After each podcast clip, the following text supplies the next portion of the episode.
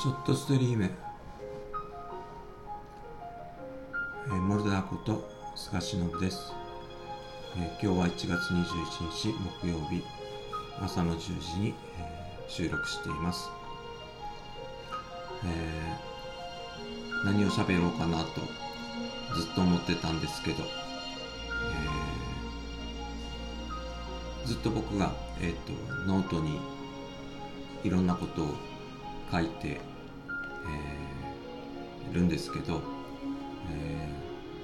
ー、去年1年間で、えー、一番多かったのがちょっと変わってきた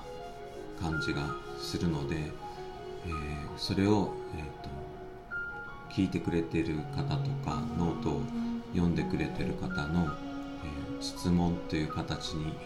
変えて、えーと、ちょっとだけお話をしたいと思います、えー、この1年間で一番、えーと、読まれたのが、えー、高卒でも大学院に合格という記事です。でこれは、えーと、と多分ノートにも詳しいことを書いてると思うんですけど私はやっぱり、えー、と進学校に行って、ね、本来であれば、まあ、現役で大学に行くっていう流れだったんでしょうけど、えー、いかんせん不登校児だったし、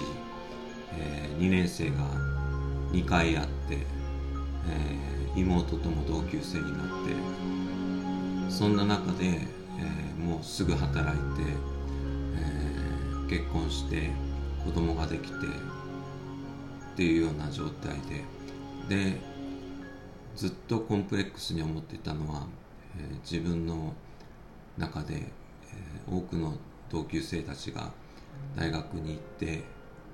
るのに、まあ、自分が行けてないということがあったのでそれがまあ自分の中の大きなコンプレックスでした。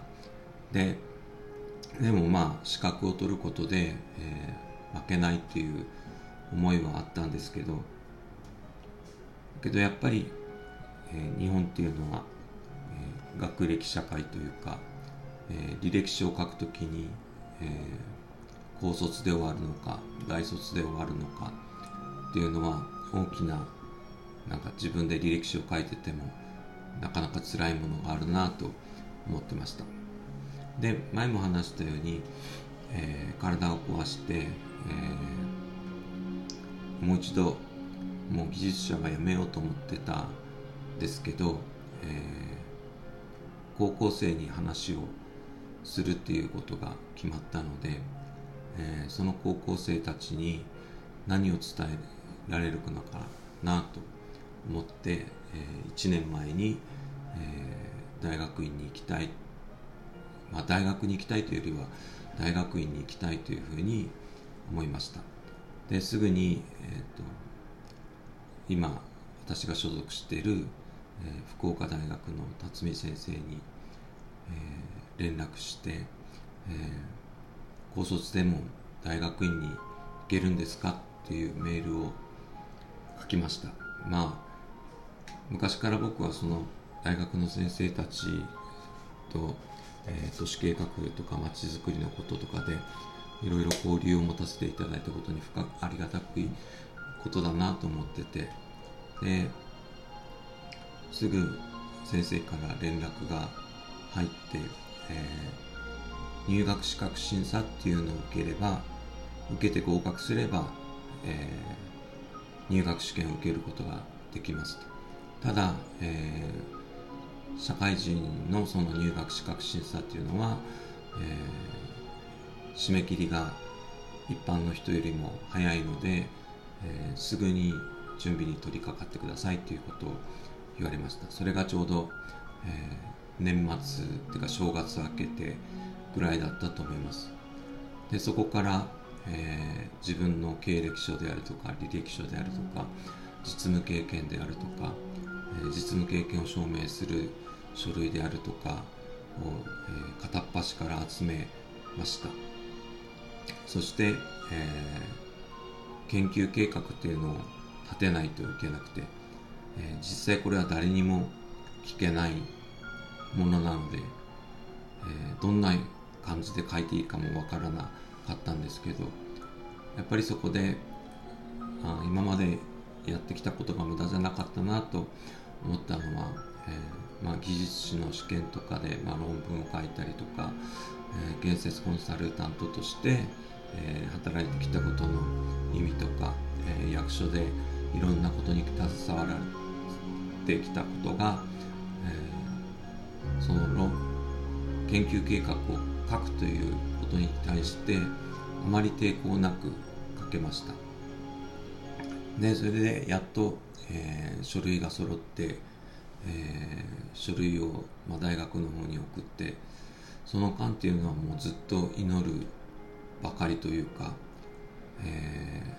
ー、入学資格があるんだろうかっていうのがずっとあって、まあ、正直誰にも聞けないし、えー、ダメだよって言われたらまた別な道を考えないといけないなと思ったんですけど、えー、無事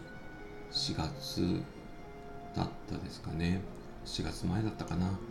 えー、入学資格がありますっていうのを大学から、えー、もらってもうその時はもう何とも言えない気持ちになりました。だけど実際は今から、えー、大学院の試験があるので、えー、それに向けてどうやっていこうかなと思ったんですけど実際仕事をやりながら今度は、えー、大学院の試験の勉強をするっていうことになったので、え、じゃあもともとその研究計画であるとか、えなぜその大学を選んでなぜその研究室を選ぼうとしたのかを自分の中にもう一回問い直してえー、先生方の論文であるとか研究内容であるとかっていうのを、えー、もう正直穴が開くほど読みました。それでおかげでまあ通れたんですけど、えー、だから実際その高卒だから、えー、大学院に行けないっていうことではなくて逆にまあ稀なケースなのかもしれませんけどえー、高卒でも大学院に行けるっていうことを私は証明できました。でそれは、えー、私が公園に行く高校生のためでもあったんですけど実はその私の子供たちであるとかこの机上の子供たちがもし、えー、いろんな事情で現役で大学に行けない事情があったとして働かざるを得ないという状況ができた時にこんなおじさんもいたんだよねっていうふうに頭の、ま、片隅にでもいるような存在でいいのかなと思っています。なので私はまあ今でもずっと学びを続けているのでやっぱり、えー未来ある子どもたちとか若者たちのために、えー、いろんな生き方があって学びたい時に学べるっていうのは本当に、えー、羨ましいと思います。ただ事情があって学べないんであれば私みたいな生き方をしても、えー、なんとかなるんじゃないかなという気がしています。